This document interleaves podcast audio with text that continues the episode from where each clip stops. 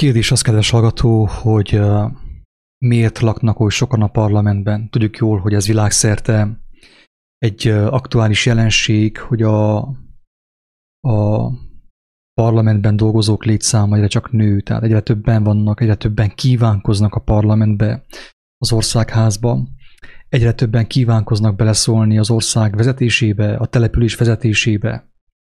Persze, hogyha tudnák, hogy ez mivel jár, akkor ugye, hogy igazából senki nem kívánkozna, mert ez óriási felelőssége és bölcsességgel jár, tehát ide óriási bölcsesség kéne. Nem úgy, hogy megnézek két amerikai filmet, és akkor eldöntöm, hogy polgármester leszek. Gyergyószer Miklóson. Sajnos az én városomban is ez történik, ez a, ezt a jelenséget látom, hogy egyre többen bátorodnak fel, és újabban mindenki tanácsos akar lenni, és polgármester akar lenni. Tehát én nem tudom, hogy az ember honnit veszi a bátorságot erre, hogy így erőltesse magát a, a helyi választásokon, a polgármesteri választásokon, a, az ország elnök választásokon, meg a, itt, a képviselő, nem is írtak nagyon hozzá, mert én rég nem voltam szavazni, és nem is biztos, hogy fogok menni ebben az életemben most már szavazni. Nyilván ugye ez annak köszönhető, hogy a legtöbb ember nincsen tudatában annak, hogy ez mivel jár mindenki azt gondolja, hogy annyira intelligens ő, mert, mert nézett valami amerikai filmet, meg könyveket olvasott, hogy ő meg tudná váltani a, a világot, meg tudná váltani a településnek a sorsát. Ugye? Nyilván azt látjuk, hogy a maga a nép, maga a tömeg, ugye a tömegszellem neheztel erre a jelenségre. Tehát senki nem nézi jó szemmel az, hogy a parlamentből már lassan locsanak ki a képviselők rengetegen vannak, egymás gyúrják le. Maszkal, maszk nélkül, de főképp ugye most már maszkal egy hivatalos hely, neki kötelességük feltenni a maszkot, hogyha már a törvényt behozzák, ugye. És egyre többen vannak, van, aki alszik, van, aki ébren van, teljesen mindegy, a fizu az mindenképpen megvan. De mégis minek köszönhető ez, kedves hallgató is, a legfőbb kérdés az, hogy neked ehhez mi között van. Te, aki ezt hallod, neked mi között van ehhez. És itt a leírásban lehet olvasni, kedves hallgatók, hogy hogy minden népnek olyan vezérei vannak, amilyent megérdemel. És annál több van belőlük, minél nagyobb a tudatlanság és az istentelenség az országban, a településen és a közösségben. Annál több vezére van szükség, minél nagyobb az őrültség minél nagyobb a sötétség, annál több a rendőr, ugye, meg a rendfenntartók, meg a, a törvény embereiből annál több van. Törvényhozókból, törvénykivitelezőkből, és mindenkiből, aki a törvénynek szolgál, a törvény alatt van, úgymond a törvény fennhatósága is átka alatt van, az ilyen személyekből többre van szükség. És ahogy tartunk ugye az idők végezete felé, azt tapasztaljuk, hogy egyre több van minden országban, minden településen, egyre több a képviselő, a, a miniszter, és, és egyre több az ambiciós ember, aki azt gondolja, hogy, hogy elnök lehet belőle, vagy pedig polgármester. Tehát minden népnek olyan vezérei vannak, amilyent megérdemel, és annál több van a vezérekből egy bizonyos országban, minél nagyobb a tudatlanság és az istentelenség. Tehát ugye itt jön be a te ö, szereped az egész dologba a te szavazatod, a te szavazásod és a te, hogy mondjam, a hozzájárulásod az egész jelenséghez. Ugyanis, hogyha te is, mint hallgató, mint aki ezt hallod, ugye, mint aki, aki ugye egy országnak a, a polgára, vagy egy településnek a polgára, hogyha értelmes vagy, van bölcsességed Istentől, akkor nyilván az van, hogy te nem mész szavazni. Tehát nem, nem is nem ismerül fel az a kérdés benned, hogy kire szavazzál, nem mész szavazni mert a felelősséget már nem hárított senkire. Nem akarsz ezt szavazni senkire, hogy helyetted gondolkodjon, helyetted döntsön. De mivel, hogy tudatlan vagy, és nem azért, mert matekből megbuktál, hanem azért, mert nem érted, nem tudod az életnek a miértjét, annak a törvényét. Mivel, hogy tudatlan vagy, arra kényszerűsz, hogy másokat bízzál meg uh, azzal, hogy gondolkodjanak helyetted, döntsenek helyetted. Tehát a, a képviselők, a miniszterek, a, a, a parlamenti figuráknak a létszáma úgymond egyenesen arányos a, a tömeg butaságával, a tömeg sötétségével, a tömeg értelem nélküliségével, a tömeg istentelenségével. Tehát minél nagyobb a sötétség az emberek elméjében, a tömeg szellemben, annál több képviselőre, miniszterre és ilyen vezetőre van szükség egy országban. Nyilván mindenki neheztel erre a jelenségre, tehát úgy, úgy igazából senki nem nézi jó szemmel, mert mindenki azt mondja, hogy paraziták, élősködők, az ő pénzükből élnek, ugye?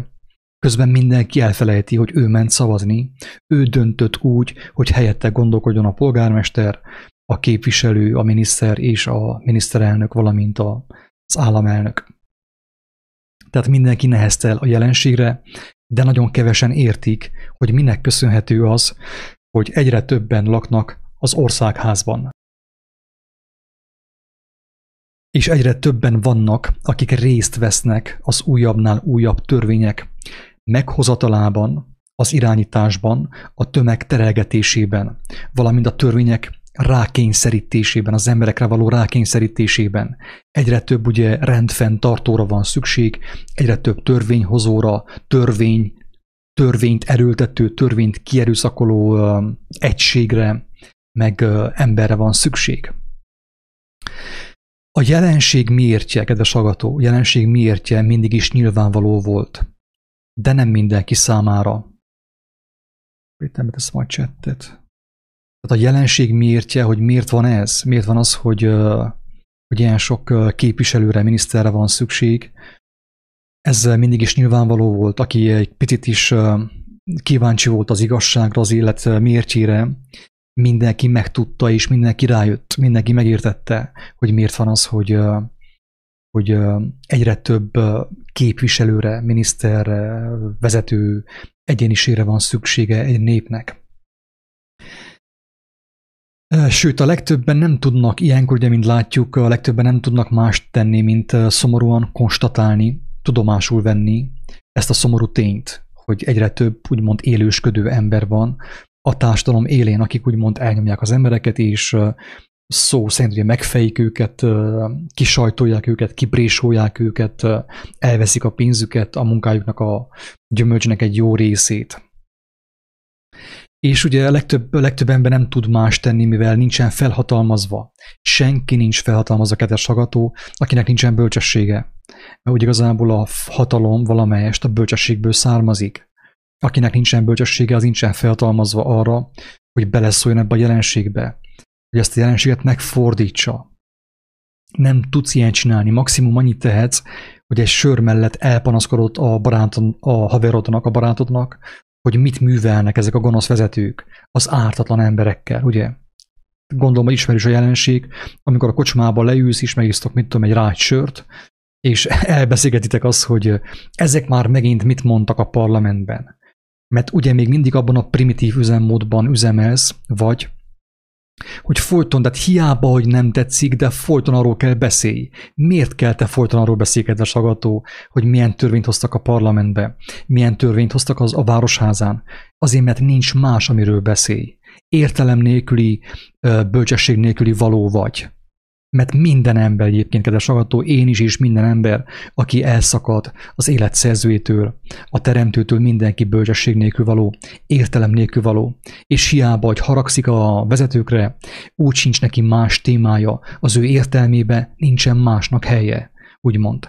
És ezért van az, hogy mindenki erről beszél, de senki sem tud semmit csinálni. Maximum az ellenszenvével, éltetni a jelenséget, mert az ellenszenvel is gyakorlatilag éltetjük ezt a jelenséget, hogy, hogy egyre több a vezetője a népnek.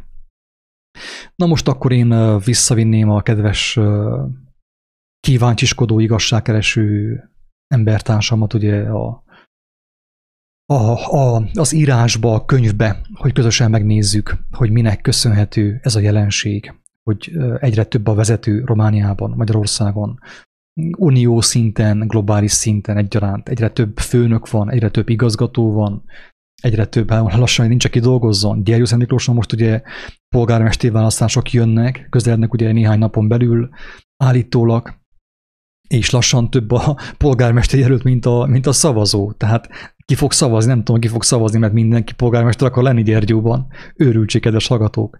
Ez azt jelzi, hogy annyira belementünk a, a tudatlanságba, a szellemi sötétséggel annyira összeolvattunk, hogy már lassan úgy, már, már mindenki főnök akar lenni, mindenki vezetni akar, de az igazságot, a bölcsességet senki nem vágyja. És akkor én most fel fogom lapozni itten teljesen nyilvánosan ugye a Sámuel könyvét, Sámuel proféta könyvét, ő volt az első, mm, hát az első, nem is az első proféta, de hát ő volt az első proféta a királyok idejében, amikor uh, ugye királyok kezdtek lenni Izraelben. Tudni illik, Izrael élén nem voltak királyok az elején. Miért? Azért, mert Mózes vezette őket. És Mózes mindenek előtt, mindenek fölött az embereket Isten ismeretre, törvény ismeretre, igazság ismeretre vezette. Tehát Mózes legfőképp egy ilyen, mondjam azt, spirituális vezető volt. Az embereket tanította, az emberekkel úgymond próbáltam megértetni, hogy van egy élő Isten, neki vannak törvényei.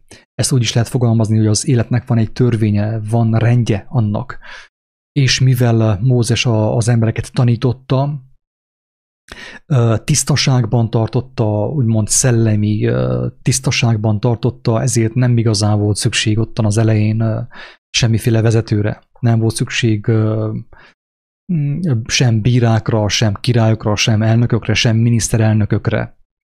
Mert az embereknek volt bölcsességük, volt bizonyosságuk az élő Isten felől, ismerték a, a mindenhatót, és így nem volt szükség arra, hogy, hogy egy ember helyett 28 ember gondolkodjon. Mert most itt Gyergyó Szent Miklóson ez történik, kedves agatók. Székelyföldön, Budapesten, Magyarországon, de globális szinten ez történik, hogy egy ember, mint ahogy Hofi Géza mondta, sajnos szomorú, de ez van, hogy nálunk hogy van, minden embere jut, jut két hülye, vagy két bolond, vagy valami ilyesmi. Magyarországon minden embere jut két, két két sötét, vagy két idióta. Tényleg ez van, kedves hallgatók, és Isten bocsássa meg, én nem akarok senkit sem lenézni, mert én is bűnrészes vagyok ebben sajnos. Tehát tényleg buták vagyunk, istentelenek vagyunk, el vagyunk távolodva az élet igazságától, és nem értjük azt, hogy miért van ilyen sok vezető, miért van ilyen sok törvény, és miért van az, hogy napról napra szaporodnak a törvények. Tehát nincs olyan ember egy országban sem, aki tisztában volna minden törvényel, aki ismerne minden törvényt és rendelkezést. Miért van nekünk ilyen sok törvényünk, kedves agató? Azért, mert nincs igazság, nincs bölcsességünk az Úristentől. Ennyire egyszerű a képlet. Most akkor megnézzük azt, hogy hogyan lett az első király, és mit jelent az, hogy egy népnek van vezetője. Sámuel első könyve, 8. rész. És közben itt Levikivel majd ezt beszéljük, elmagyarázzuk, hogy ez mit jelent rád nézve, ránk nézve, Gyergyóra nézve, Székelyföldre nézve és Magyarországra nézve, és az egész világra nézve úgy általában. Azt mondja, hogy és lőn, hogy amikor Sámuel megvénhedett az ő fiait tevé bírákká Izrael felett. Elsőszülött fiának pedig Joel volt a neve, és a másodiknak Abia, kik Beisabában bíráskodtak, de fiai nem járának az ő útjain, hanem a telhetetlenség, jól figyelj barátom, jól figyelj, mert rólad van szó. És hogyha ezt megírtad, akkor, akkor, akkor talán meg is tudsz szabadulni, lesz lelki békét. Egyszer csak. Tehát az ő fiai ugye a telhetetlenség után indulának, pontosan, mint én, Attila, meg Jóska, meg Boton, meg Árpi, meg Jolánka, meg a társai. Beatrix, meg ott mindenki. A telhetetlenség után megindultál, ugye? Kellett neked is pénz, hogy építsél olyan ezért magadnak olyan palotát, amilyen a mesében láttál, Csipke Rózsika meséjében. A mesefilmben, amit ugye vetítenek Amerikából. Te is elindultál a telhetetlenség útján, megtagadva ezáltal a bölcsességet, még jobban belezuhantál a testiségbe.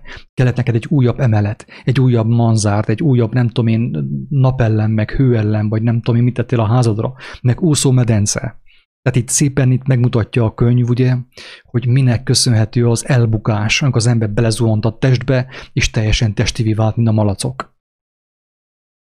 Tehát elindultak a telhetetlenség után, és ajándékokat fogadának el, és elfordíták az igaz ítéletet. Ugye az egész Ószövetség erről szól, hogy ítéljetek igazságosan, ugye? Ezt főképp a bíráknak mondta Isten, és a proféták. A bíráknak, az ítélő, ítélő bíróknak, akik igazságot szolgáltattak két az, az emberek között. Hogy ítélnek igazságosan, de amikor az ítéletbe bejött a pénz és az ajándékozás, Pontosan, mint a doktor bácsinál, amikor mész a borítéka, hogy megmentse az életedet, és közben nem tudja megmenteni. Boríték elmegy, és a fiad is elmegy, el van temetve, ugye, mert nincs, aki megmentse. Ez van. Tehát a bírák ugye ottan buktak el, hogy elindultak a telhetetlenség után, a pénz szeretet, pénz szeretet után. Mit mond az új szövetség? Azt mondja, hogy minden probléma forrása a pénz szeretete nem is annyira a pénz, mint annak a szeretete is, mint annak az imádata. Te is pénzfüggő vagy, mindenki pénzfüggő. Azért élünk és azért robotolunk, miközben azt hazudjuk magunknak és egymásnak, hogy mi Isten hívők vagyunk. Az vagy te Isten hívő. Az látszik rajta, rajtunk mindannyiunkon. Nagy Isten hívőségünk. Nézd meg, hogy a napi 28, 24 órában mire fordítod az idődet, a figyelmedet, és abban a helyben meg fogod látni, hogy mennyire vagy te Isten hívő. Elnézés az indulatok miatt, kedves, az indulatokért, kedves hallgató. Senkit nem akarok megbántani, de bizonyos témákban muszáj szigorúan fogalmazni. Nekem sem jó ez, hogy ezekről a témákról kell szóljak, mert engemet is bekeményít, de ezt muszáj elmondani, mert másképp nem jön értelem az ember fejébe. Nincs ahogy értelmet kapjon, mert a Facebookról biztos nem fog kapni, meg a világhálóról, meg a könyvekből, meg a Harry Potterből, meg a, a rajzfilmekből. Tehát a telhetetlenség révén jött be a, a bukás, ugye, tehát még a profitának a fiai is elbuktak, megkívánták a világot, hú, milyen jó te, lehet bővölködni, lehet ottan blubickolni az ében a jólétben, és lehet, lehet úgymond űzni az eszünket és a, a testünknek a vágyait kergetni. Összegyűlének azért Izraelnek minden vénei, és elmentek Sámuelhez Rámába. Itt ugye fontos elmondani, hogy Izraelnek a vénei gyűltek össze, tehát a Izraelnek a legbölcsebb emberei azok, akikről szó van. A legbölcsebb emberek elmentek Sámuelhez. Tehát a legbölcsebbek is annyira el voltak bukva, hogy még ők sem látták azt, hogy mekkora őrültséget kérnek Sámueltől. És mondának néki, imé, te megvénhettél, és fiaid nem járnak utaidon. Most az itt válasz nékünk királyt, aki ítéljen felettünk mint minden népnél szokás. Tehát ők ugye meglátták a szomszédban, ugye a szomszéd kertjében, ugye ott, ahol minden zöldebb, ott milyen szép királyok vannak, és nagy hatalmas királyok, és, és az milyen, milyen frankó, milyen jó az ugye. Megkívánták a királyságot, na kaptak aztán ők királyságot. Olyant, hogy azt szerintem még most sem felejtik el. A zsidók. Kicsit... Kicsit pihenjél, Így, uh, ahogy ezt olvasod, csak az jut eszembe, amit már korábban is elmondtam, előző videókban, nem tudom melyikben, nem is az a lényeg. A lényeg az, hogy ez is az elbukott emberi tulajdonságnak a jellemzője, hogy embert akar követni. Elmondtam, hogy öt és fél évvel ezelőtt, amikor én megkaptam személyesen Jézus Krisztustól a megváltást, magát az Isten országát, azt az állapotot, azt a szeretetet, amit nem tudott volna megadni 8 milliárd ember, én mégis emberi gondolkodás indítatására, és emberi indulat, emberi érzület, emberi lelkület indítatására jött, hogy bálványozzam Attillát, hogy felnézzek rá, mint mint spirituális vezetőre, akár egy királyra, polgármesterre. De Jézus mondta nekem, hogy Levente, én akarok lenni a te személyes pásztorod, a te személyes vezetőd, a te személyes polgármestered, ha úgy tetszik, vagy királyod. Amúgy ő király, így van. Tehát ez is egy emberi tulajdonság, de sokkal kénye, ez is a testnek a kényelme, amiről itt olvashatunk, amikor az ember elindul a telhetetlenség útján, mi a telhetetlenség? Az anyagi telhetetlenség. Nem a lelki telhetetlenség, az anyagi. Amikor már vágyakozik, hogy még több anyag legyen. Miért? Azért, hogy a testnek még több kényelmet tudjon megadni az ember. Mi, és ez minek a, a következménye? Amikor az ember már anyagban akar dúskálni. Nem a lelki szegénységnek a következménye? Nem az istentelenségnek, az Isten hiánynak a következménye. És ezért történt meg az, ami megtörtént. A kényelem, hogy az ember neken gondolkozzon, csak legyen meg az a testnek a tökéletes kényelme minden téren. Ne kelljen gondolkozzak, ne kelljen imádkozzak, ne kelljen személyes kapcsolatom legyen az Úrral, ne keressem őt minden nap, ne ő vezessen engem, ne ő adjon nekem személyes kijelentéseket, hanem én választok magamnak egy embert, aki olyan könnyedén el tud bukni, úgy ír, úgy ír a, a, a Szentírás az emberről, mint a mező füve. Biztos jártatok kaszálni ti is, kézzel vagy géppel. Hát mi a mező füve? Milyen könnyedén egy szál, egy szál fű, az egy szál embert jelent, milyen könnyedén levágódik, milyen könnyedén megszárad, milyen könnyedén eltűnik, ma van és hónap nincs, és én az életemet egy olyan emberre bízzam. Ez csak egy zárójel volt. Egyébként így, hogy Levike elmondta azt, hogy mit jelent az, hogy király. Hogy miért van az, hogy, hogy ennyi, hogy ilyen sok király van most már mindenhol, tehát még ugye Zambo Jim is király volt, Elvis Presley minden király volt, ugye az emberek fölt, az emberek báványozták őket. És Levike egyértelműen kijelentette azt, hogy ez a testiségnek a, a következménye. Tehát, hogy igazából az első király az ember fölött, Ádám fölött ki volt az első király? Gondolkozunk el azon. Hát nem a testiség megkívánta Évát. Kellett neki az, amit, ami, ami meg volt tiltva valamelyes szám. Azt mondja, ne, ne foglalkozz te azzal, mert megkapsz te mindent. Ne csinál, ne, ne, ne tedd azt. Mégis megtette, ugye?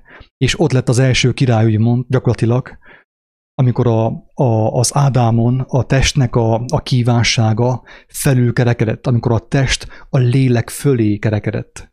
Tehát nem a lélek volt fölül, akinek volt kapcsolata Istennel és örömmel, létez, örömben létezhetett és játszhatott az édenkertben, ugye a paradicsomban, hanem a test került fölül, és ugyanaz van, ami a legtöbb emberrel ma.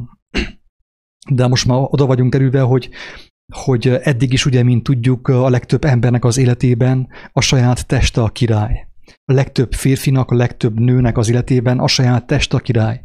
De ez nekünk nem elég. Már annyira testiek vagyunk, hogy még, még, még a, a mi testünk fölött még van nem tudom én hány király, hány uralkodó, van egy képviselő, van egy tanácsos, van egy polgármester, van egy, egy miniszter, egy miniszterelnök, meg egy nem tudom én uniós, nem tudom milyen elnök, és főnök, meg ezredes, meg tábornok, és tele vagyunk ilyen királyokkal.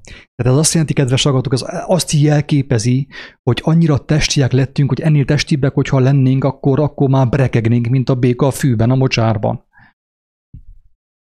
Tehát így, így, így lett az embernek ilyen sok királya. Tehát az első király a testiség volt, de a testiségnek a fokozódása, mert az tovább fokozódott. A sok függőség, a sok testi függőség, a kaja függőség, az ital függőség, az alkohol függőség, a kokain függőség, a kábítószer függőség, a szex függőség, a, a minden függőség, a, a polgármester függőség, a sztár függőség, mert én szeretem a metalikát, ugye, én szeretem az elvis meg ez mind ugye a testiségre utal, azt jelenti, hogy el vagy szakadva Istentől, és te testi dolgokat imádsz, úgymond, és tisztelsz, mert a lelked már haldoklik, már a lelked már lassan teljesen el van kárhozva. Nem fogsz te elkározni, kedves hallgató, mert, mert már most el vagy kárhozva, nagy mértékben is mindenki el van kárhozva, aki az igazságot nem ismeri meg, és nem telik meg azzal. Most képzeld hogy egy olyan ember meghal, aki, aki egész életében függött, de mind ilyen testi dolgoktól. Ráadásul külső testi dolgoktól, mint, mint ilyen miniszterek, meg miniszterelnökök, meg különböző hadvezérek, mindenkitől függesz. Egyértelmű, hogy testi vagy, egész nyugodtan beszélsz a spiritualitásról, miközben a nap 24 órája azt mutatja nálad, hogy te teljes mértékben a testiekért élsz. Kit akarsz becsapni, most őszintén? Megyünk tovább. Tehát ugye a, a népnek a vénei, az öregek, ugye a vének tanácsa kérték Sámueltől, a profétától a királyt. Azt mondja, nekünk is olyan király kell, mint ott a, a, a, a környező népeknek. Azonban Sámuelnek nem tetszik ez a nem tetszik a beszéd. Hát persze, hogy nem tetszik, mert Sámuel ő Istent ismerő ember, ő tudta, hogy ez bolondság, ez őrültség, nektek ez óriási fájdalom és nyomorúság lesz. Teljesen meg vagytok hibbanva, bolondok vagytok. Nektek király kell szavazni akartok, hogy valaki más gondolkozzon helyetek? Tehát Sámuelnek, mert ő Isten tudó, Istent ismerő ember volt, nem tetszett ez a beszéd egyáltalán. Nem tetszett az, hogy azt mondják azok a, az őrült vének, hogy a legbölcsebbek mondták ezt ráadásul, nem is a legbutábbak, a legbölcsebbek, ők is annyira voltak már butulva, hogy ők követelték a királyt. Adj nékünk királyt, aki ítéljen felettünk, és könyör, könyörge Sámuel az úrhoz. Ugye Sámuel elment imádkozni, azt mondta, hogy te ezek teljesen meghibbantak apám, ezek, most mi lesz, mi legyen velük, hogyha ennyire őrültek, hogyha nekik ember kell, hogy emberek gondolkozzanak helyettük. Mit csinál, mit kezdek velük? Együtt ézek Sámuel, mindjárt elsírom magamot, mert ez van Gyerőzem Miklóson. És ott vannak a papok, a vallások, azok erről kéne beszéljenek. Nem az én dolgom lenne, hogy erről beszél, kedves hallgató, hanem a pap kéne erről beszéljen.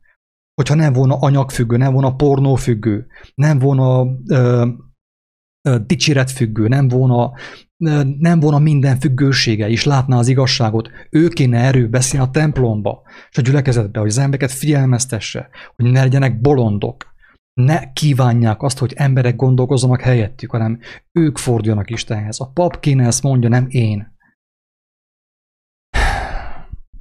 És, és nincsen új a nap alatt. Most is mi történik? Most is pont úgy elfogadják a kenőpénzt. Az igazságot már nem is tudom odamondani mert már rég távol vagyunk az igazságtól.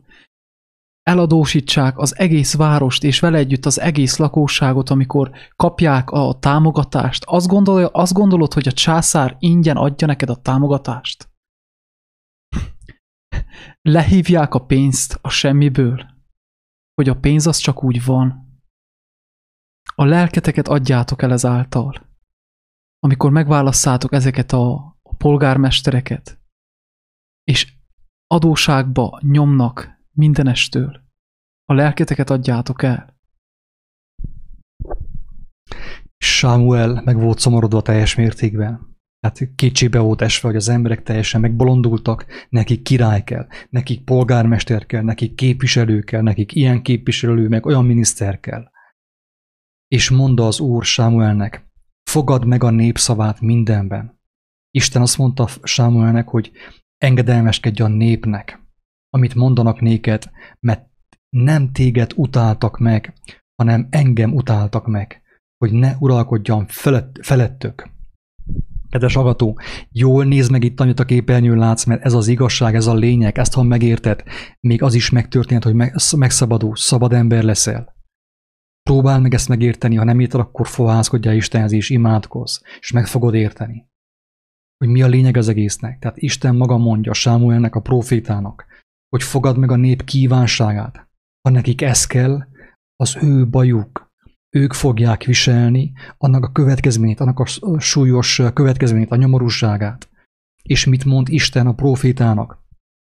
Azt mondja, hogy nem téged utáltak meg, Sámuel, nem téged vetettek meg, hanem engem utáltak meg, Istent utálták meg az emberek hogy nem akarták, hogy Isten, a mindenható Isten, az igazság uralkodjon felettük. Nekik ember kellett.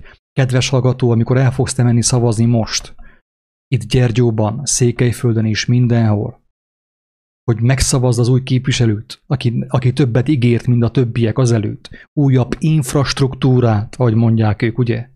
Akkor tudjad, hogy ki fogod fejezni az utánatodat Istennel szemben, egy igazságot szerető ember nem tud elmenni szavazni, mert ő egyszer már szavazott.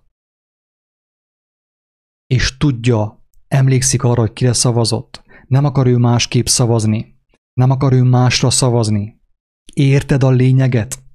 Mert ha valaki szavazott, és valaki az igazságot megszavazta, valaki az Úristenre szavazott, valaki az Úristennek a kijelentésére szavazott, Krisztusra szavazott, az már nem tud elmenni, hogy, egy, hogy megszavazon egy polgármestert, vagy akármilyen mestert, ne nevezte senkit mesternek.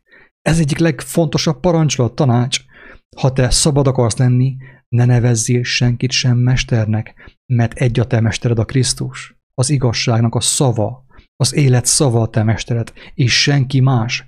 Miért olyan nehéz ezt felfogni, kedves hallgatók? Tudod miért? Azért, mert agymosottak vagyunk. Vallásba csöppentünk bele, vallásban nevelkedtünk, mindig gondolkodtak helyettünk, mindig ismételnünk kellett azt, amit nekünk mondtak.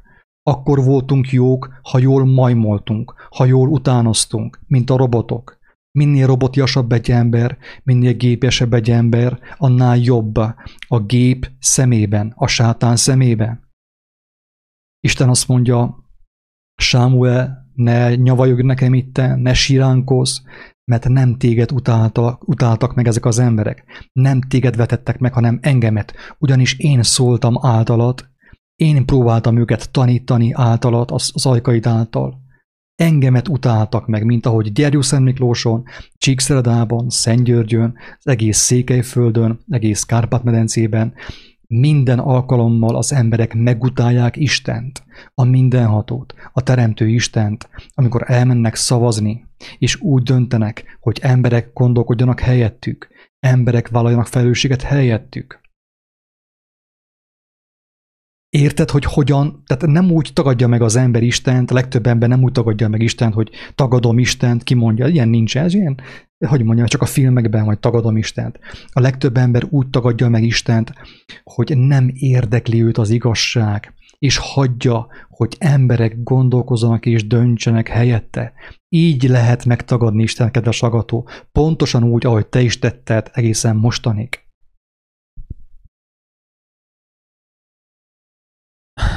Amiket most látok itten Gyergyó Szemiklóson is, az, hogy vallásos keresztény emberek ott vannak jelöltekként, jelöltetik magukat az RMDS-nél, Jézus és Isten nevében.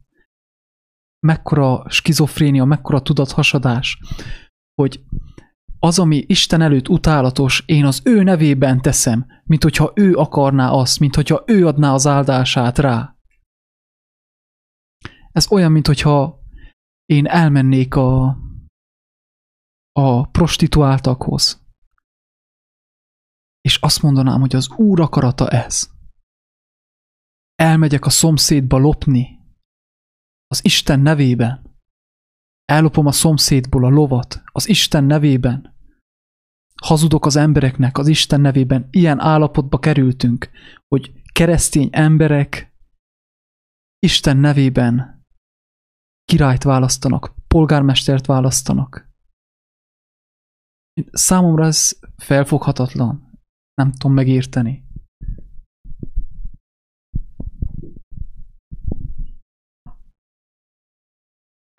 Mint a ma cselekedetek szerint, amelyeket véghez vittek attól a naptól kezdve, amelyen kihoztam őket Egyiptomból egészen a mai napig, hogy elhagytak engem, és idegen isteneknek szolgáltak, veled is azt szerint cselekesznek, mondja Isten, ugye.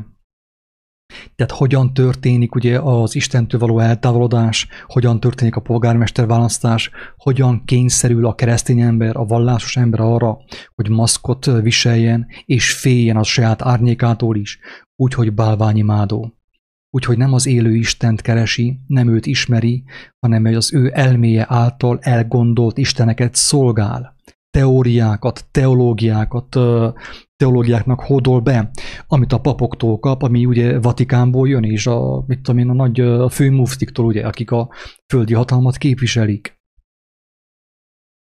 Azt mondja Isten, hogy most az itt hallgass szavukra, tehát Isten megengedte, Isten ma is megengedi Gergyó Miklósnak, Székelyföldnek, az egész világnak, hogy királyt válasszanak maguknak.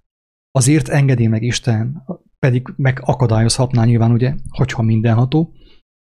Azért engedi meg az embereknek, hogy királyt válasszanak maguknak, hogy szembesüljenek annak a nyomorúságával, hogy mit jelent, amikor egyik hazug ember közül, vagy két hazug ember közül el kell döntsd, hogy melyik hazudik kevesebbet, és a hazug embert megteszed, hogy gondolkozzon helyetted. Az istentelenre bízod magadat, hogy téged irányítsnak, akkor te hova fogsz menni, hanem a szakadékba. Tehát szó szerint ők, visszasírták az egyiptomi rabszolgaságot, mert őket, itt mondja, hogy onnan hoztam ki őket. De hogy a múltkor jött a megértés, hogyha az ember fellázad, kifelé lázad fel, és Isten onnan kihozza, akkor pont ugye oda vissza fog vágyni egy idő után.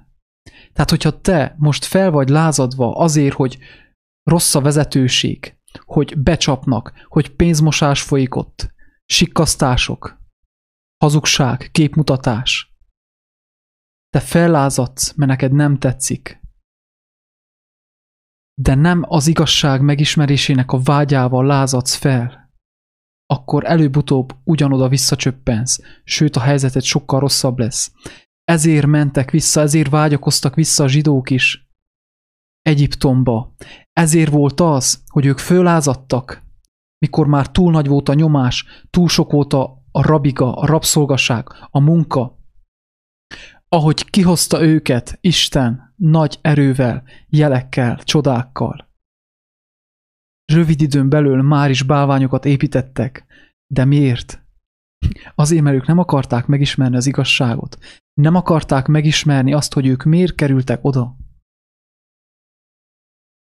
Tehát, hogy a lázadás nem befelé, megy, nem befelé megy, nem a szívem felé megy, hogy én miért vagyok itt, akkor én ne is várjak jobb jövőt. Sem egyéni szinten, sem város szinten, sem ország szinten.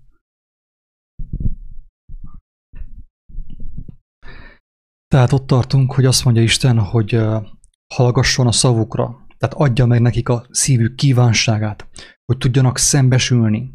De viszont mi történik, kedves agató? Az történik, hogy Isten igazságos. A profit által figyelmezteti az embereket, hogy mi fog történni. Hogy emlékezzenek majd arra, hogy a profita megmondta, hogy ez fog történni.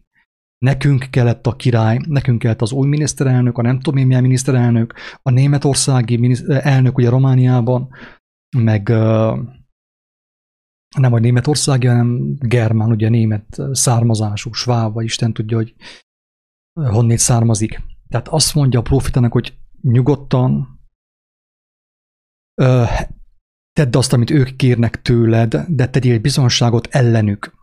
Tehát bizonságot tenni ellenük azt jelenti, hogy tudtukra adja a király hatalmát, hogy mivel jár az, hogy valaki másra bízza a gondolkodást, a, az irányítást, a felelősségvállalást, a felelősséget. Tehát azt mondja, hogy ad tudtokra a király hatalmát, aki uralkodni fog felettök. És Sámuel megmondá az úrnak minden beszédeit a népnek, mely tőle királyt kért. És mondta, a királynak, aki uralkodni fog felettetek, ez lesz a hatalma. Kettős pont. Fiaitokat elveszi, és szekér vezetőivé, és lovasaivá teszi őket, és szekere előtt futnak, trapszolgává. Tehát pontosan, mint Egyiptomból. Kár volt eljönni Egyiptomból. Tiszta bolondságot kijönni Egyiptomból, nem? Tehát ugyanolyan rabszolgák akartak ők lenni, mint korábban Egyiptomban. De azt mondta, hogy a fiaitokat elveszi, és szekérvezetőivé, és lovasaivá teszi őket, és szekere előtt futnak.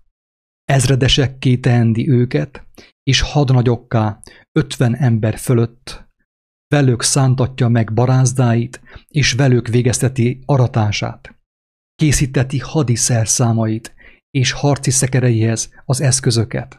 Mi történik Romániában, Magyarországon ugyanez? A király ezt teszi.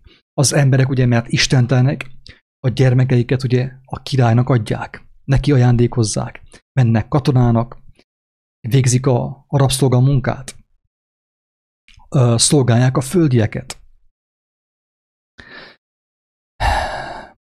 És akkor mit mond a leányokról? Leányaitokat pedig elviszi kenőcskészítőknek, szakácsnéknak és sütőknek.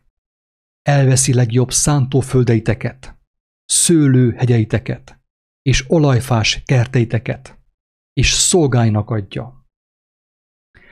Veteményeiteket és megdésmálja, és főbb embereinek és szolgáinak adja. Ez volt Magyarországon egészen mostanig, most is ez van, Romániában is. Eladták az országot, az embernek nincsen semmije. De miért? Azért, mert a királyt választotta ő. A monarchiát választotta, úgymond. És Istenétől elfordult. Hogyan választotta a monarchiát Magyarország?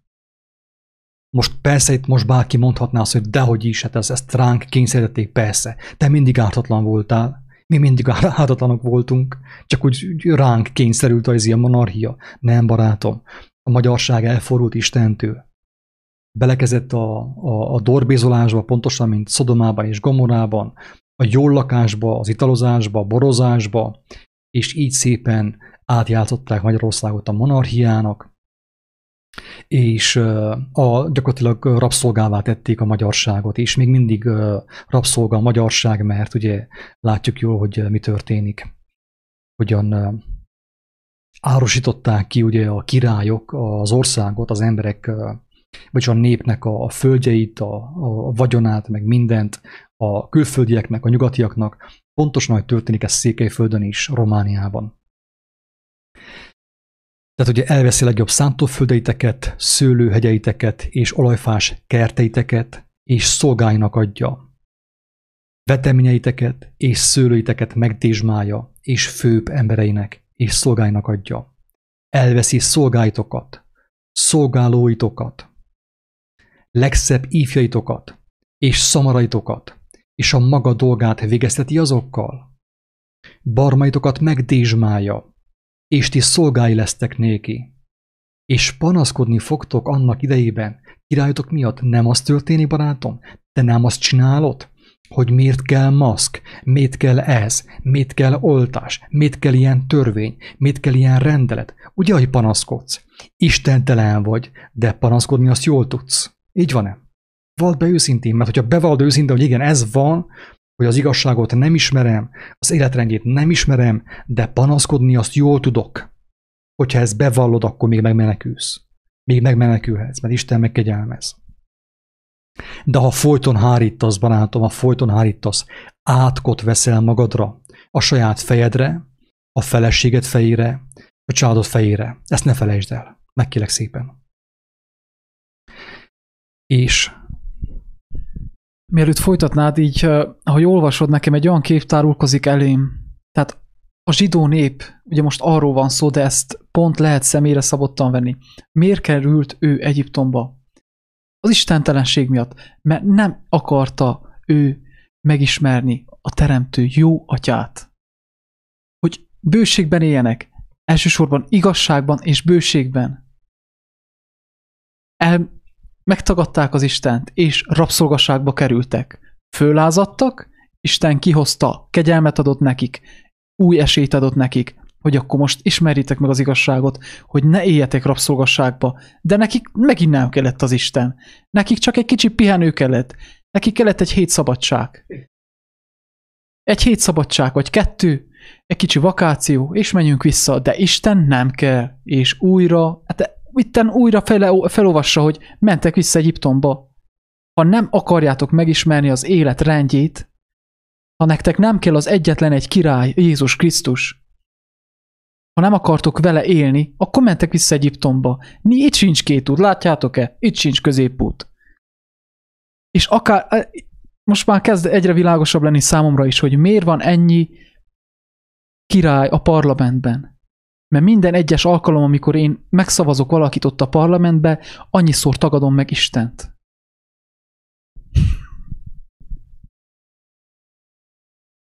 Kedves hallgatók, ez annyira egyértelmű. Az igazság azt én úgy érzem, hogy szégyen erről beszélgetni. Szégyen ilyen primitív dolgokról beszélgetni beszélhetnénk a, a dicsőségről, az igazi életről, a, az Isten országnak a dicsőségéről, szépségéről, gyönyörűségéről, öröméről.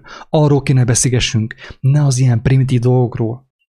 A legprimitívebb, legprimitívebb dolog, a legegyszerűbb dolog, amit az, a le, meg kéne értsünk már az első osztályban, hogy miért vagyunk rabszolgák. Aki nem érti, hogy miért rabszolga, aki nem érti, hogy miért rabja egy rossz munkahelynek, aki nem érti, hogy miért rabja egy rossz házasságnak, aki nem érti, hogy miért rabja egy rossz rendszernek, aki nem érti, hogy miért rabja a maszk viselésének, az oltásoknak, a betegségének, a nyomorúságának, aki mindezt nem érti, az egy dolgot tehet csupán, az, hogy Istenhez kiállt torka és szíve szakadtából, hogy meglássa az igazságot, mert mind ennek az oka a bűn. Mi az, hogy bűn? Hogy ne értsük ezt se babonáson. A tévegés, az istentelenség, az, hogy nem ismerem, nem értem az életnek a rendjét, és nem vagyok benne, nem cselekszem az életnek a rendjét. Ez a bűn. És ennek a következménye mindenféle rabság. A miniszterfüggőség, a polgármesterfüggőség, a kokainfüggőség, az alkoholfüggőség, a szexfüggőség, a különböző hobbik és szenvedélyek, amikből balesetek származnak, leszakad a karot, az új ugye modern technika, levágod a kezelet vele. Ugye a technika függőség, a, a munka függőség, ugye workaholic, úgy mondja az angol, tehát hogy munka, munka függő vagy. Minden függőség abból származik, hogy nem ismerted meg, és nem is vagy kíváncsi az élet rendjére, az Úristenre. Remélem, hogy megérti valaki, mondjuk itt addig, amíg, amíg, amíg elfogy a szusz, és amíg az Úristen engedi, hogy mondjuk. Nagy divat lett, szokták mondogatni ezt az elmúlt pár évben hallom, hogyha nem szavazol, akkor te már szavaztál. Mert nem az lesz a király, nem az lesz a polgármester, akit mi szeretnénk, a mi elképzeléseink szerint munkálkodna. Ez is azt bizonyítja, hogy igen, csak két út van. Tehát az önmagában az nem elég, hogy te fellázadsz, és nem mész el szavazni, vagy erre, vagy arra. Szavazni kell. Én szavaztam Jézus Krisztusra. Ő általa lett minden, ami lett. Nélküle semmi sem lett, ami lett. Képzeljétek el, most csak így elmegyünk egy mesébe. Milyen szép lenne. Gyergyó Miklósnak a lakósa most vasárnap azt mondaná, hogy én nem szavazok senkire sem, egy jelöltre sem, egy emberre sem, mert én Jézus Krisztusra szavazok, őt fogom megismerni, és ő fog vezetni. Milyen érdekes lenne. Hogy maradnának a, a polgármester jelöltek? Hú, hát akkor nekem semmi dolgom itten, Nincs rám szükségetek.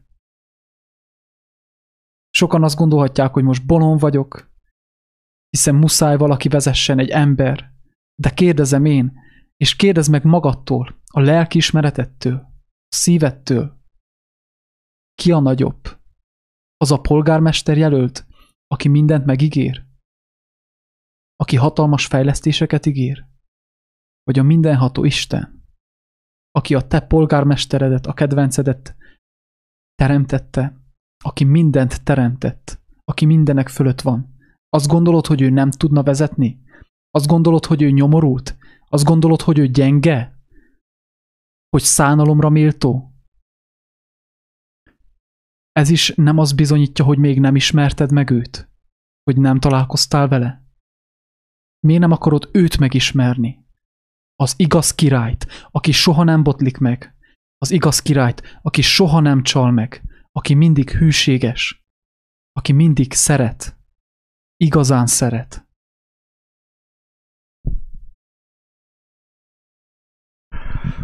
Tehát egyértelműen felsorolja Sámuel azt, hogy ha az embernek király kell, ha az embernek vezető kell, az mivel jár mivel jár az, az igazságnak a nem ismerése, hogy benne vagy egy rendszerben, benne vagy egy vallásban, helyettet gondolkodnak, és teljesen ki vagy szolgáltatva nekik, és nekik kell engedelmeskedjél, és el vagy zárva Istentől, Istennek a lelkétől, mint hogy a legtöbb vallásos ember, mint hogy a legtöbb politikában résztvevő ember, mint hogy a legtöbb szavazó el van zárva az Úristentől, azáltal, hogy nem kereste az igazságot.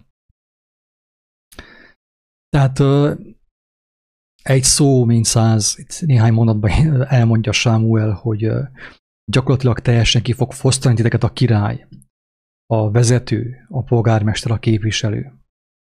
Mert ti úgy döntöttetek, hogy nem hallgattok az igazság szavára, Isten hívó szavára, az ő kijelentésére. És még mindig, még mindig hozzuk kívánkoztok, még mindig rájuk akartok szavazni.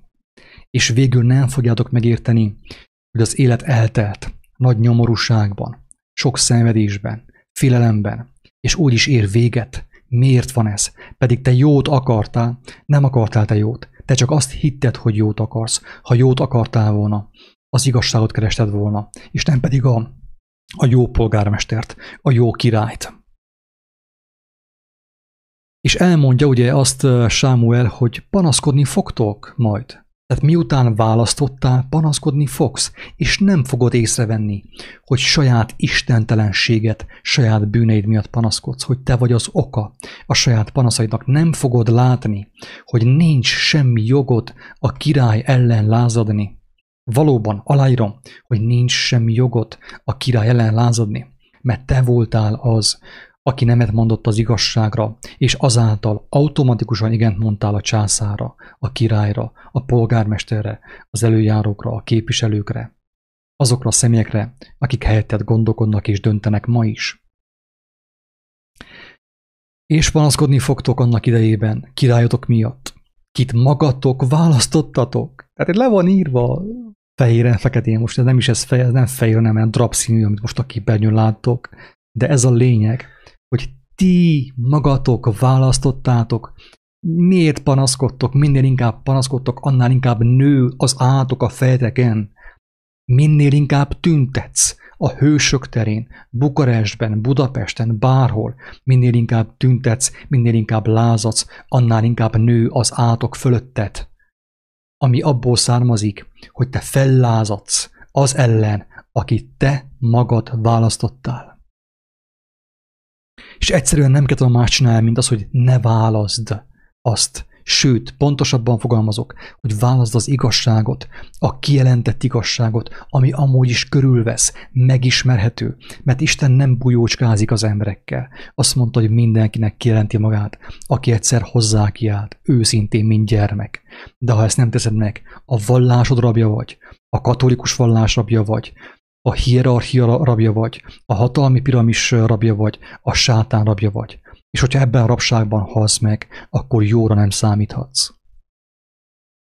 A nép azonban nem akart Sámuel szavára hallgatni. Hát persze, hogy ne. nem tudták. Oké. Okay. Sámuel azt mondta, oké, okay, legyen, ti akarjátok. A nép azonban nem akart Sámuel szavára hallgatni. És mondának, nem, hanem király legyen felettünk. Nem kell nekünk Isten. Nem kell nekünk igazság. Nem akarjuk érteni az ő dicsőségét, amit ő ajándékba ad nekünk. Király kell nekünk, hogy zsarnokoskodjon felettünk. Mi ezt követeljük. Te követelted. Megkaptad. Megkaptad. És mi is úgy legyünk, mint a többi népek, mint a németek, mint a svédek, mint az amerikaiak, mint az oroszok. Tessék, megkaptad. Most akkor menj, és dönts, és válasz két hazug közül.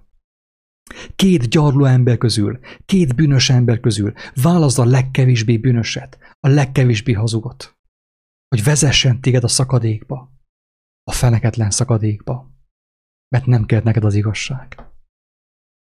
És mi is úgy legyünk, mint a többi, nép, többi népek, hogy királyunk ítéljen minket is, Megkaptátok. Van törvény.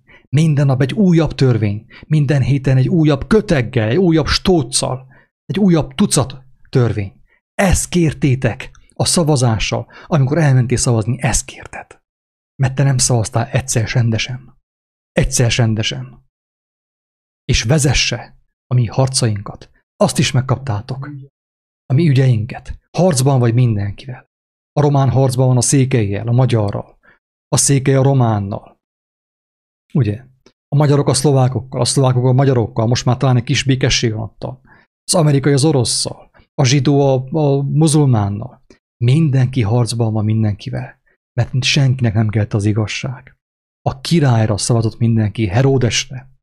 A parázna Heródesre szavaztál, és most egy néhány nap múlva is elmész, és szavazni fogsz a parázna Heródesre, és nem fogod érteni, hogy miért van békétlenség, és mit van törvénytelenség, és mit van igazságtalanság, és mit van ilyen sok idióta törvény, és mit kell maszk, és mit kell ehhez, és mit nem fogod érteni, és tüntetni fogsz, és lázadni, kapálózni a mocsárban, és még jobban, még gyorsabban fogsz süllyedni a mocsárba, míg nem belefulladsz. És miután Sámuel meghallgatta népnek minden szavát, megmondta azokat az úrnak. Imában ugye elmondta Istennek. És mondta az úr Sámuelnek. Hallgass szavokra, és adj nékik királyt.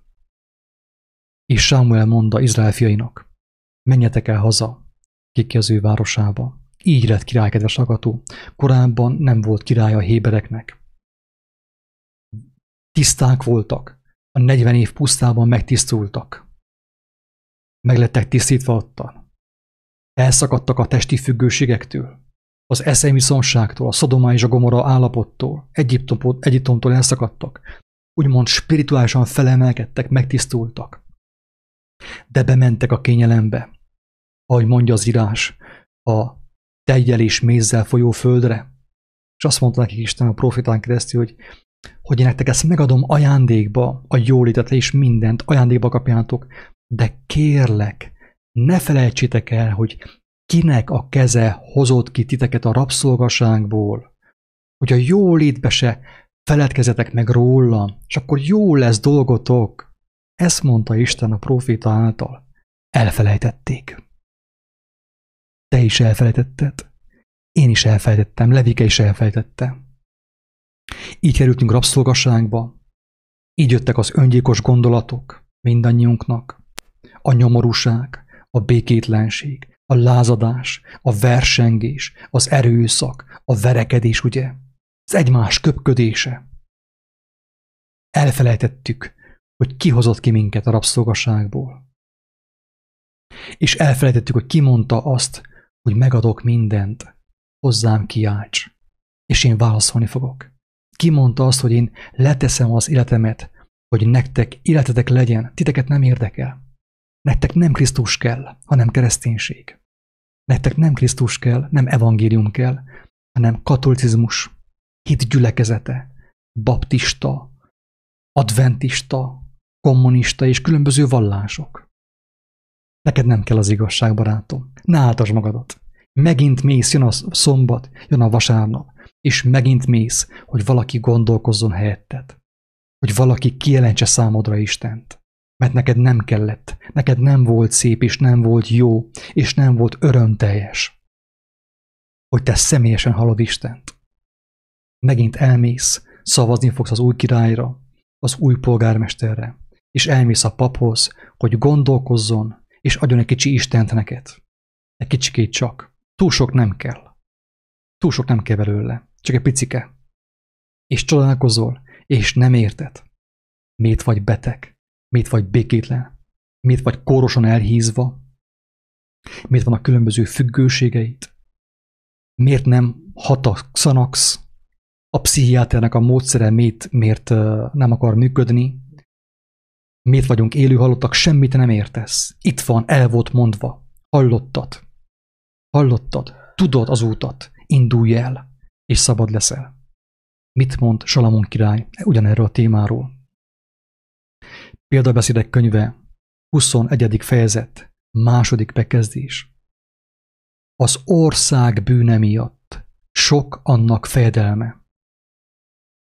Az országban élő emberek őrültsége miatt, istentelensége miatt, hazugsága miatt, önámítása miatt, paráznasága miatt.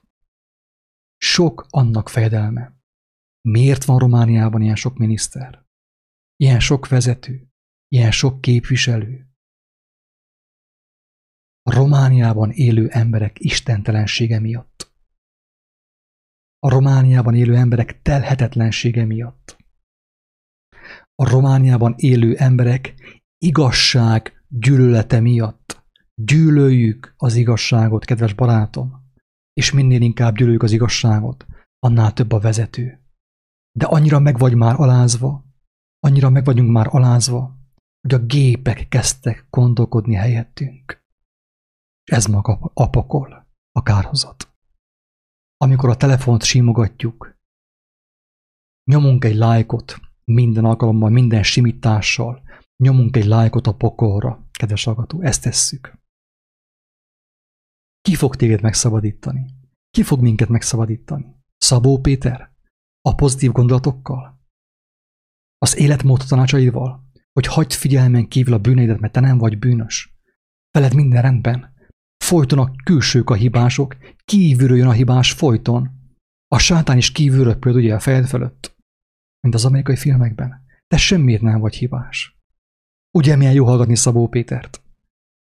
Ugye milyen jó odaadni egy vagyont neki, egy, egy hazugság csomagét csíkszeredában? Ugye milyen jó? Pozitív gondolatok?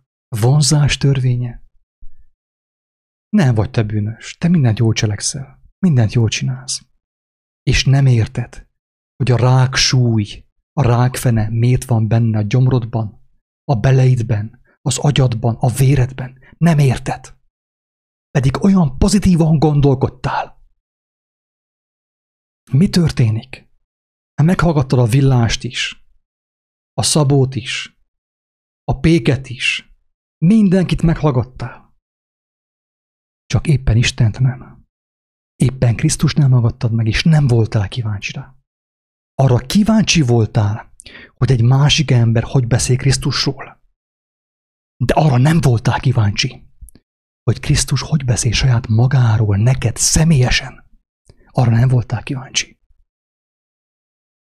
És haldokolsz. Mosolyogva haldokolsz. Amikor beteg voltam, és Isten megnyitotta nekem a szemeimet, kimentem az utcára, fényes nappal, nem ettem, bőtöltem, kényszerbőjbe voltam több napon keresztül. Kimentem az utcára, és láttam embertársaimat, az ő arcukat. Láttam a sminket, láttam a sok műmosolyt, és amögött láttam az ő valóságukat. Megnyílt a szellemi látásom.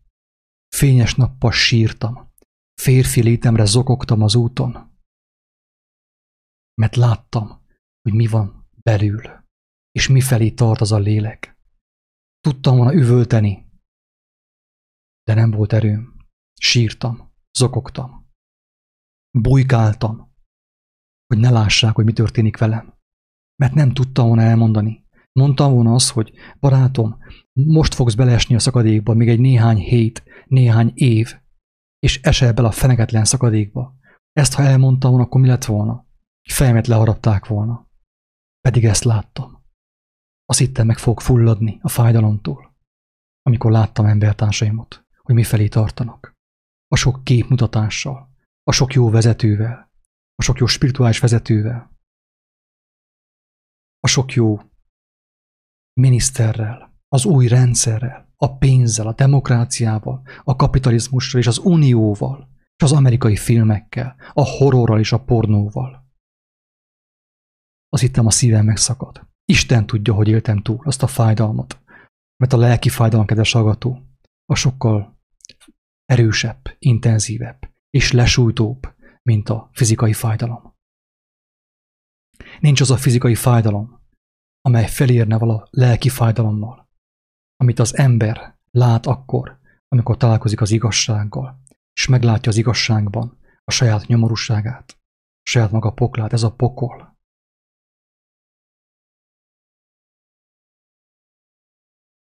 Újraolvasom Salamonnak a beszédét. Azt mondja, hogy az ország bűne miatt. Ő nem mondja, hogy nincsen bűn, azt mondja, hogy az ország bűne miatt.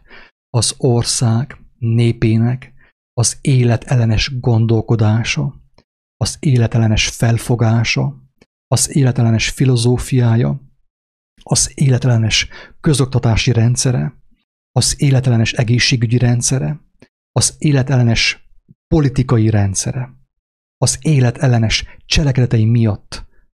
S van sok vezére, sok minisztere. Mert az embernek, az egyénnek, a polgároknak külön-külön nem kell az igazság. Egymás segge után mennek, mint a marhák, be a vágóhídra. Ez történik.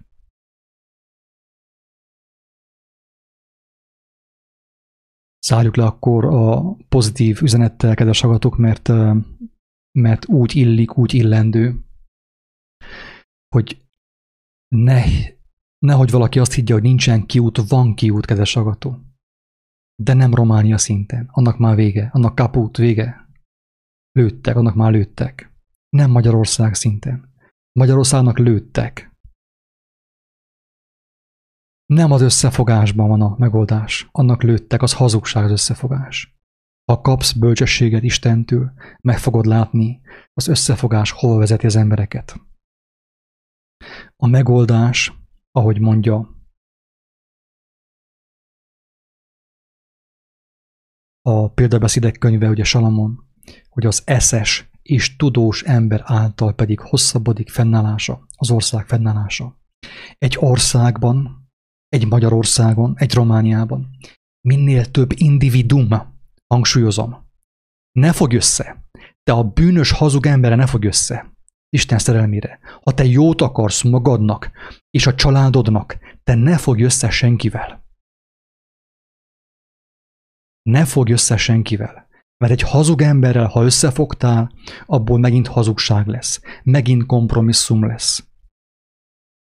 Megint megalkuvás lesz. Fogj össze Istennel. Isten kijelentésével, Krisztussal.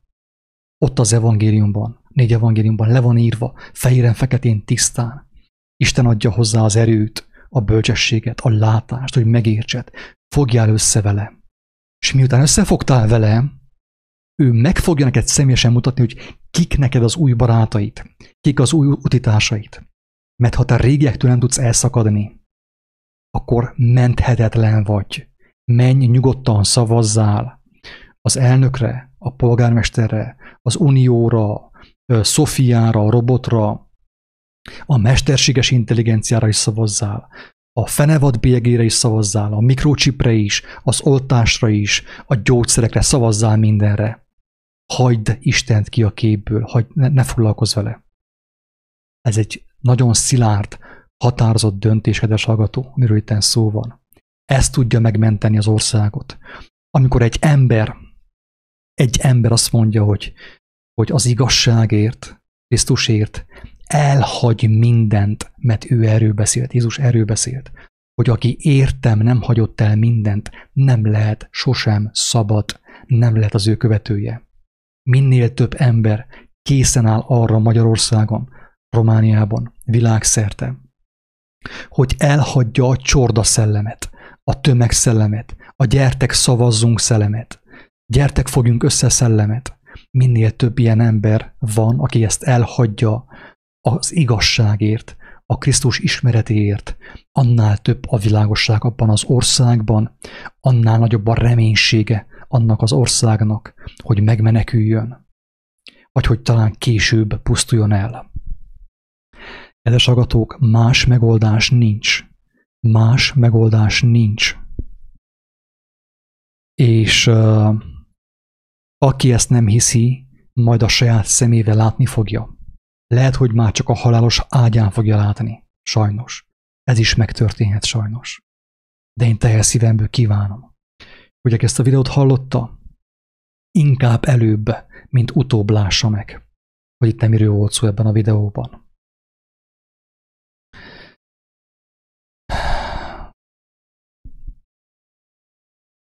Megnézem itt a kommenteket.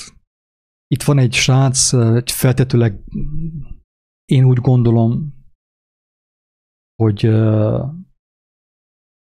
hogy valami katolikus vallásos ember, tehát ő, neki nem kell az igazság. Tehát ő, ő azért keres meg bennünket itt folyton, hogy folyton megütközzön, és minél inkább kötekedik velünk, annál nagyobb az ő megütközése, és annál inkább égeti őt belülről az igazság.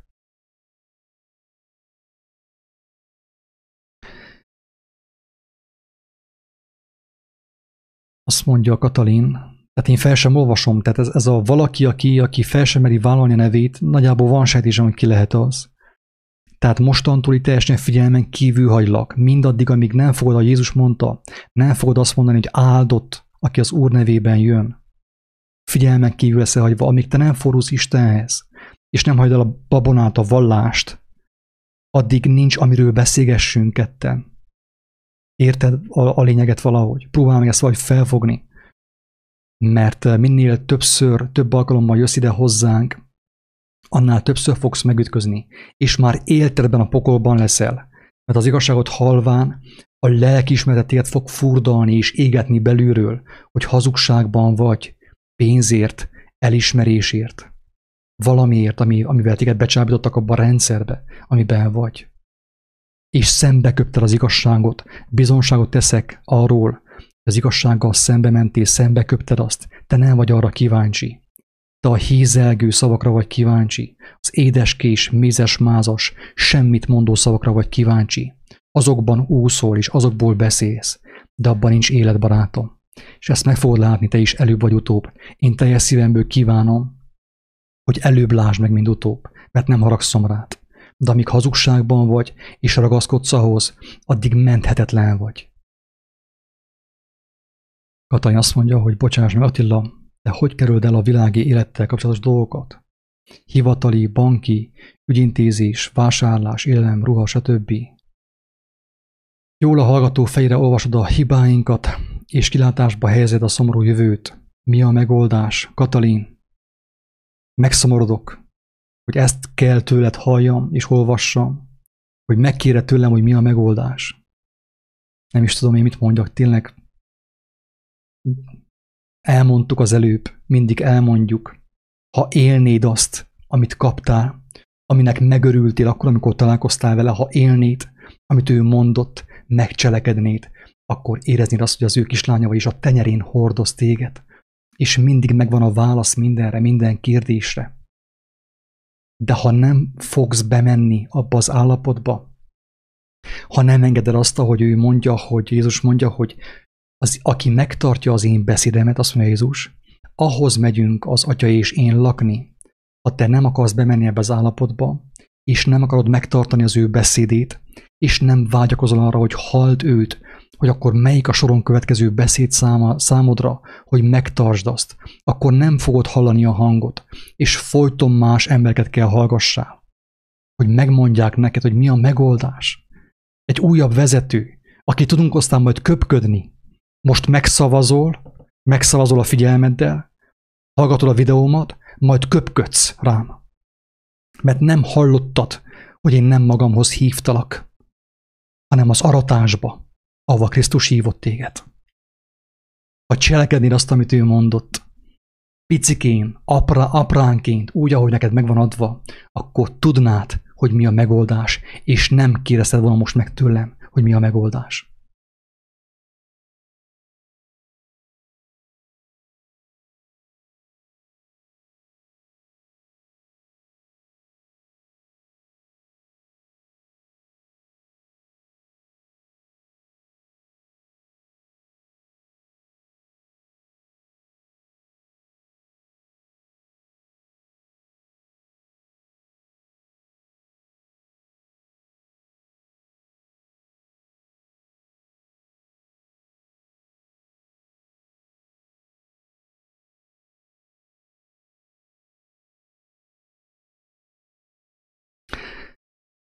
Nem tudok más mondani. Itt az fog történni, kedves agatók, tehát Jézus egyértelműen elmondta, ez nem mindenkinek való. Volt, akit, olyan is volt, akit Jézus lebeszélt az ő követéséről. Ez van.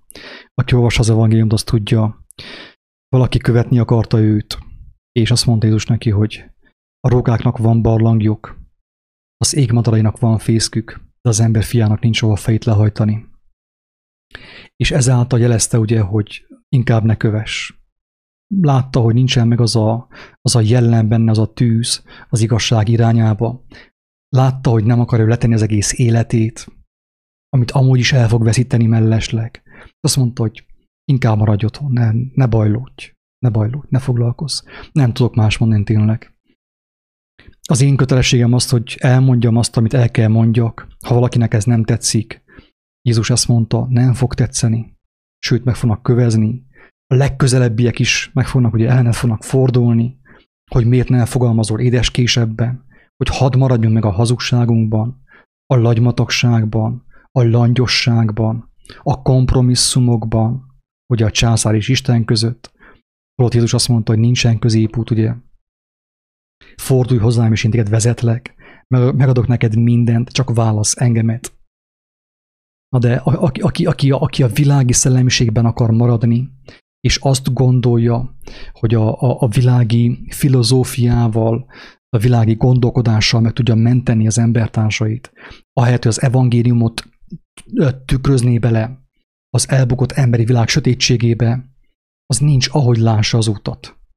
Tanástalan lesz minden kisközség. Ez fog történni, kedves agatók. Ez van.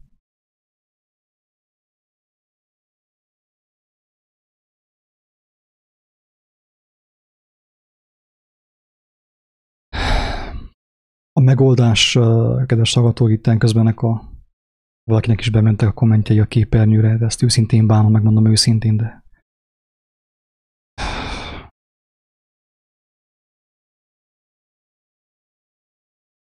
megoldást elmondtuk, minden nap elmondjuk, egy videóban többször elmondjuk, saját magunkból papagájt csinálunk most már lassan.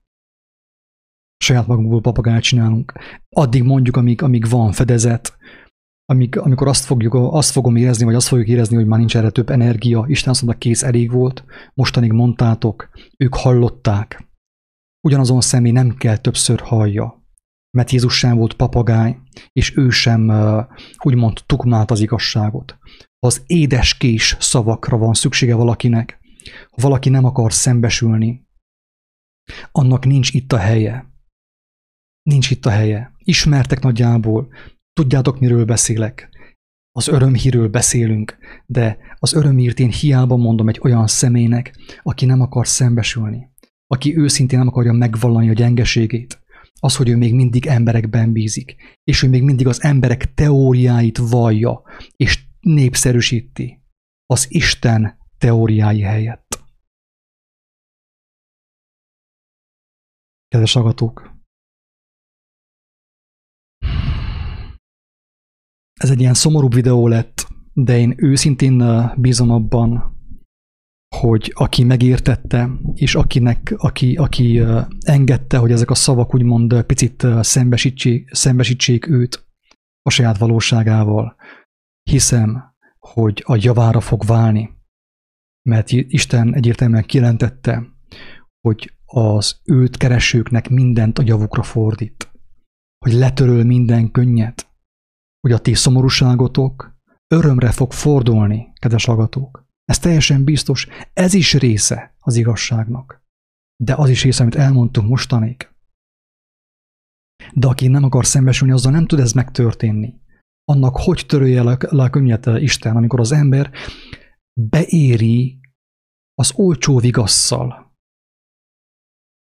ha beírjuk az olcsó vigasszal, az olcsó vigasztalással, amit kapunk a Facebookon az édeskés megosztásokkal, meg képekkel, akkor nem fogunk könnyezni a saját, saját tévegésünk miatt. És hogy fogja Isten letörölni a mi könnyeinket? Hogy lesz igaz rád, hogy boldogok, akik sírnak?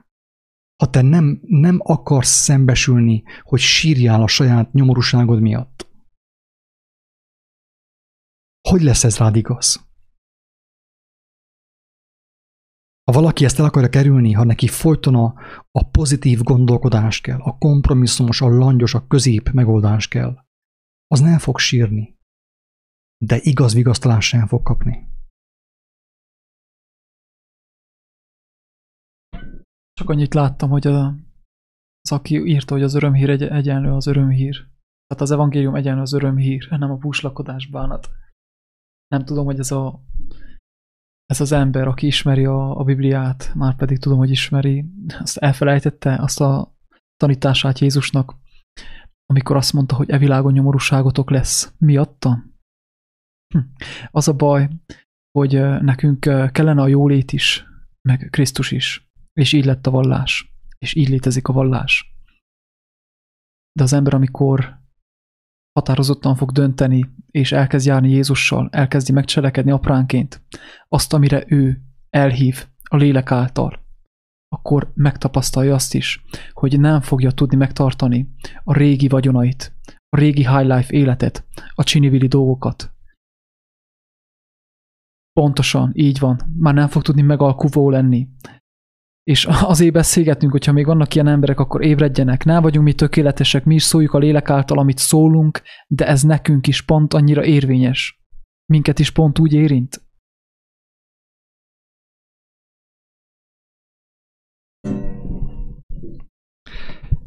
Jézus egyértelműen elmondja, hogy nem lehet két urat szolgálni. Tehát, ha valaki, bárki a hallgatók közül tagja valamilyen emberi rendszernek, és arra szavazott mostanig, és attól kapja juttatást, elismerést, tekintét, bármit kapsz a rendszertől, a földi rendszertől, nincs ahogy egyetérts velünk. Nem fog ez menni, mert egyszerre két urat akarsz szolgálni, és nem tudod elengedni azt a jutatást, amit a földi testet kap ettől a kényelmes rendszertől, vagy álkényelmet, álnyugalmat, álbiztonságot ígérő rendszertől. Így nem fogsz tudni sosem egyetértésbe kerülni sem velünk, sem Krisztussal. Ez, nem, nem lehetséges. Ő mondta, hogy nem szolgálhatok két rendszernek egyszerre, a vallásnak és Krisztusnak. Aki ismeri az ő szavait, az ő tanítását, egyértelműen látja a különbséget közötte és a kereszténység között, a, a fenevad rendszere között. Katalinnak azt tudom még mondani zárásképpen, hogy azt mondja, hogy jól tesszük, hogy elmondjuk azt, amit elmondunk, a lélek, a lélek dolgairól beszélünk, de itt vannak a mindennapok, ahol, ahol fizikailag is helyet kell állnunk. Ez egy mese, Katalin, ez egy, egy, egy, egy mese, egy ilyen hagyomány, egy ilyen szájhagyomány, ugye, hogy mondják, ugye a, egy anekdota, hogy fizikailag helyet kell állnunk. Tehát Jézus akkor miért, ha, ha ez az üzenet, hogy fizikailag helyet kell álljunk mindenképp, és a fizikai testünknek érvényt kell szerezzünk, akkor így miért hagyta Jézus magát keresztre feszíteni? Miért volt olyan bolond? Erre a kérdésre próbálj meg válaszolni, vagy keressél választ erre a kérdésre. Miért hagyta Péter magát keresztre feszíteni? Miért hagyta Pál, hogy leválják az ő fejét? Miért hagyta is hogy őt megkövezzék? Azért, mert helyt kell, helyt kell állnunk fizikailag? Ezért. Hát nem arról van szó, hogy a lélek felül kéne valahogy kerekedjen, ki kéne mászton a rothadó test alól. A rothadó testünk alatt van a lelkünk, és ez maga a kárhozat. És mi mindig azon foglalkozunk, hogy hogyan fogunk helytállni fizikailag. Jézus a kérés megválaszolta. Ő azt mondta, hogy az Úristen nem egy szadista. Ő tudja, hogy nekünk mire van szükségünk a hétköznapokban. A fizikai testünknek is, amely ugye mellesleg a lelkünknek a járműve valamelyest, ugye. Tudja, hogy nekünk szükségünk van arra, mire szükségünk van. Az teljesen biztos, hogy az ő normája teljesen más, különbözik attól, amit a televízióban és a Facebookon látunk. De azt mondta, hogy ha őt keressük, az igazságot keressük, és arra fektetjük a hangsúlyt, meg fogjuk kapni azt is, amire szükségünk van, mint az ég madarai, és a mező liliomai, ha valaki, ezt valaki vagy elhiszi, vagy nem hiszi el. Ezt valaki vagy elhiszi, vagy pedig egy ilyen filozófiai kérdésnek tekinti ezt. Ez a két lehetőség van. Aki elhiszi, meg fogja tapasztalni azt, hogy nem annyira nehéz. Nem annyira nehéz, mint, mint mi gondoljuk és mint mondjuk. Épp ez az örömhír, kedves hallgatók, hogy nem nehéz. Az örömhír az, hogyha te valóban megismerted az igazságot, akkor igaz lesz rád, hogy a te terhet könnyű, a te igád gyönyörűséges. Miért? Azért, mert neked van oltalmazót, gondviselőt, egy bölcs édesapát, aki segít téged fentről. De amíg megalkuvásban vagy, felemás igában, balra is akarsz menni, még jobbra is, addig folyton azt fogod érezni, hogy nagyon nehéz, sőt, lehetetlen. Jézus szerint azt mondta, hogy lehetetlen. Tehát azt mondta, hogy lehetetlen. Ha ezt mi kéne kigondoljuk agyilag, hogy mit fogunk csinálni, mit fogunk lépni a rendszer provokációjára, akkor az ő válasz az, hogy lehetetlen. Embernél lehetetlen, Istennél minden lehetséges. De akkor én kell vágyakozzak, hogy megszűnjek gyarló emberi mi voltomnak hogy az új ember feltámadjon, és a test fölé kerüljön. A test fölé, amely így is úgy is elvesz. És hogyha ez már megtörtént volna, akkor nem aggódnál a test miatt. Akkor a test miatt nem aggódnék én sem, és senki nem aggódna a test miatt, hogyha ez megtörtént volna. De mi ráolvassuk egymásra. Mi olvassuk rá, rá mantrázzuk egymásra, hogy ez megtörtént de a mantrától ez még nem lesz igaz. Ez úgy lesz igaz, hogyha fent van kijelentve számunkra, hogy ez igaz, és akkor már van békességem. Tudom, hogy jöhet a tüzes kemence, jöhet bármi. Mert nekem van oltalmazom. Én most már teljes biztonságban vagyok.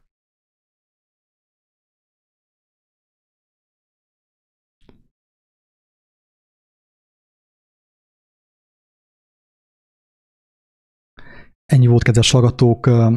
Én megértem, hogyha ha ezt nem mindenki tudta így elsőnek benyelni. Én úgy gondolom, hogy nagyon sok hallgatónak, aki ezt fogja majd hallgatni, és hallgatja, csak akkor fog ez értelmet nyerni, amikor már érzi, ezt látja ezt megnyilvánulni a hétköznapokban. És akkor eszébe fog jutni, hogy miről beszéltünk, miről szól az írás, miről szólnak a proféták, miről szól Jézus. Ez itt mondtam azt, hogy én teljes szívemből kívánom, és fohászkodom az Úristenhez, aki ezt hallotta, inkább előbb értse meg, mint utóbb. Mert az a boldog, aki előbb érti meg. Mert annak a terhe könnyű lesz, és az ő igája gyönyörűséges lesz. Mert van neki gondviselője, teher hordozója. Ingyen kaptátok, ingyen adjátok.